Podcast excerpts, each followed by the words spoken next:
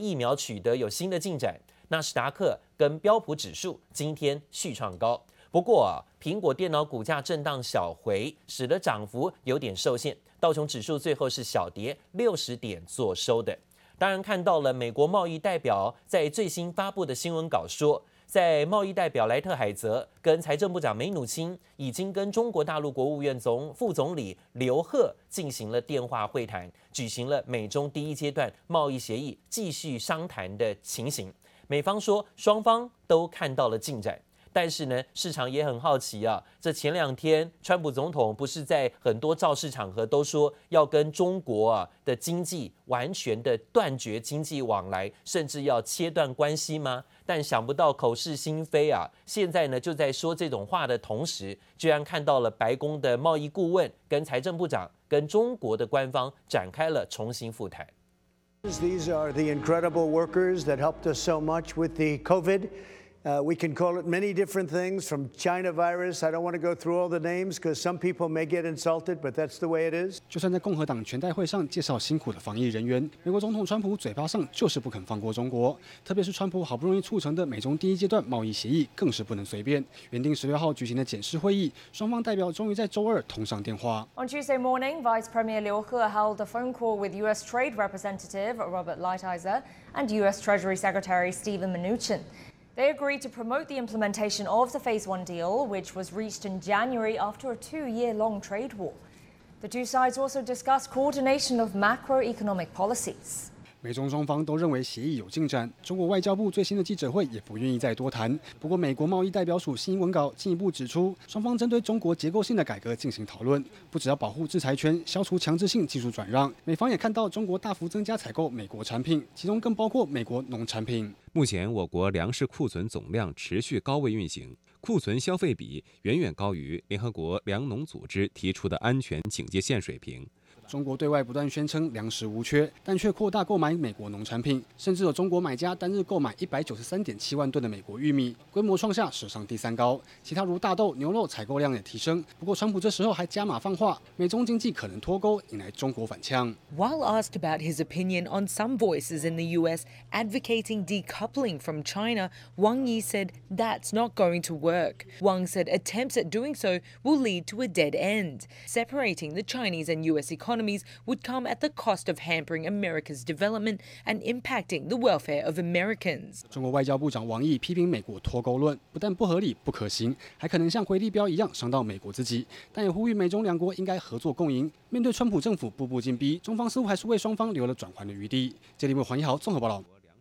好，是不是呢？真的是断不开、舍不离啊！因为呢，中国市场这么庞大，没有办法轻易的割舍。就算呢看到了川普总统是嘴硬说不谈，但是呢，美国贸易代表莱特海泽跟美国财政部长梅努钦还是跟中方国务院的副总理刘鹤进行了视讯会议，都对首阶段的落实情形感到乐观，而且向外还说话啊。这是白宫呢在玩两手策略，在扮黑白脸。川普呢要巩固啊国内的选票，扮黑脸。但是他旗下的贸易顾问，还有包括财政部长，还是呢不舍放弃中国市场，努力的还要跟中国复谈，而且要促成更多中国买美国商品的这种行为。白宫经济顾问库德洛最新受访时态度也软化，说川普政府跟中国正在跟美国实施第一阶段的贸易协议谈判，而且他说感到满意。Obviously, we have lots of complaints in other channels with China. Won't go through them all here, but plenty of complaints. But on trade, Ambassador Lighthizer, Secretary Mnuchin uh, met with China's top man, Liu He. They reviewed the situation.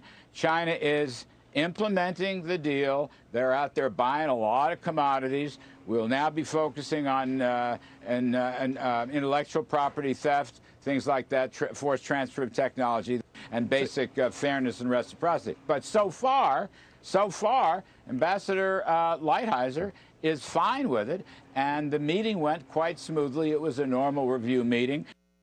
这是不是白宫在扮黑白脸呢？由川普扮黑脸，而旗下的啊、手下包括经济顾问，还有包括财政部长扮白脸，跟中国继续呢复谈协议。那今天呢，是库德洛也提到，中国也的确在购买更多美国农产品，是有助于美国就业的成长。而专家说，美中在其他领域关系恶化，贸易协议却出现令人为之眼睛一亮的亮点，是因为至少目前双方都有让协议保持运作的共同利益。另外，库德洛也顺便替川普打广告，说疫情之下，川普政府努力的在跟中国谈判重建经济，推出史无前例的财政纾困计划，要救助个人失业，还有学校跟企业。希望呢，就是在十一月的选情不至于太难看。美国第一跟第二季的经济走向的是有复复苏的 V 型反弹机会，这是库德洛的预测了啊。那川普政府使得美国经济有重新大怒吼的这种机会条件。今天库德洛持续向市场信心喊话。讲到了美国共和党全代会正式在北卡罗来纳州的这个举行。当天随即的正式表决通过提名川普来担任总统的连任候选人，川普呢也急着哈在这里上台发表近一个小时的演说，而且不出意料的将矛头又对准了民主党跟中国。This is the biggest. This is it. Our country can go in a horrible, horrible direction, or in an even greater direction. And before the plague came in from China. That's where we were going. 疫情对选情投下变数，美国总统川普把问题全怪到中国头上。在共和党全代会上，川普毫不掩饰对中国的不满，他不止嘴上说说，还写进了第二任期的施政纲领。And here's what the Trump campaign is promising to do for you and this country in a second term. The plan is called Fighting for You. The best is yet to come. There are 50 commitments in 10 categories, including jobs. Ending our reliance on China, drain the swamp. 十大类施政要点中，把中国议题独立出来，自成一章，仅次于就业和疫情，排在第三顺位。具体措施包括从中国撤回一百万个制造业工作机会，并要中国对新冠病毒扩散全球负起全部责任。One of the most aggressive and proactive agendas that they've seen in history, and at the top is jobs. It's also about getting tough on China and stopping our reliance on China. This means bringing back a million manufacturing jobs. From China, uh, holding them accountable for what they did with the China virus. Is what Trump says he'll do in a second term, for what it's worth. Create 10 million new jobs in 10 months. Create 1 million new small businesses. Cut taxes again. I think that's his um, payroll tax cut he's talked about.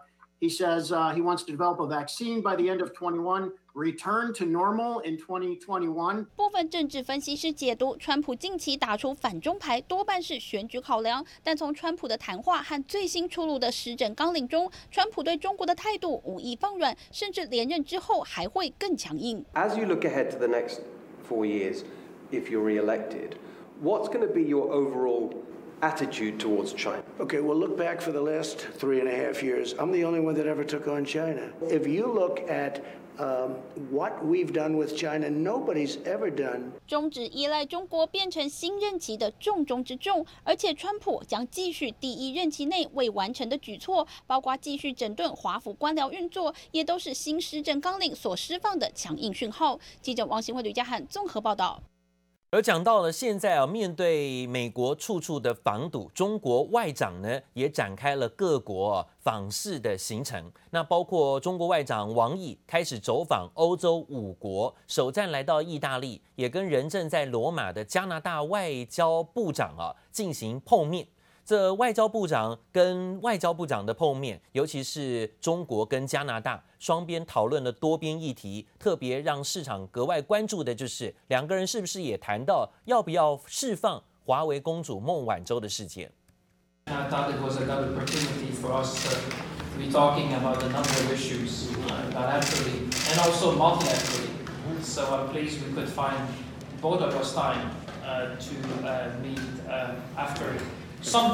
刚才呃提到的所谓的新冷战，我要明确的告诉大家，中方无意搞什么新冷战，我们更是坚决的反对炒作新冷战，声称要搞新冷战，这是要开历史的倒车，这是为一己私利服务，这是要绑架世界各国。这是中国跟加拿大的外交部长会面，继去年十一月以来首度的会谈。而目前呢，中国通讯大厂华为财务长也是创办人长女的孟晚舟，仍然在加拿大被限制出境。同时，加拿大有两个公民被中国逮捕拘留，双方是否有讨论这样的敏感政治议题，也成了讨论焦点。另外，王毅在同一天也见了意大利的外交部长啊，当场表态，中国无意搞新冷战。被认为是在对美国隔空喊话。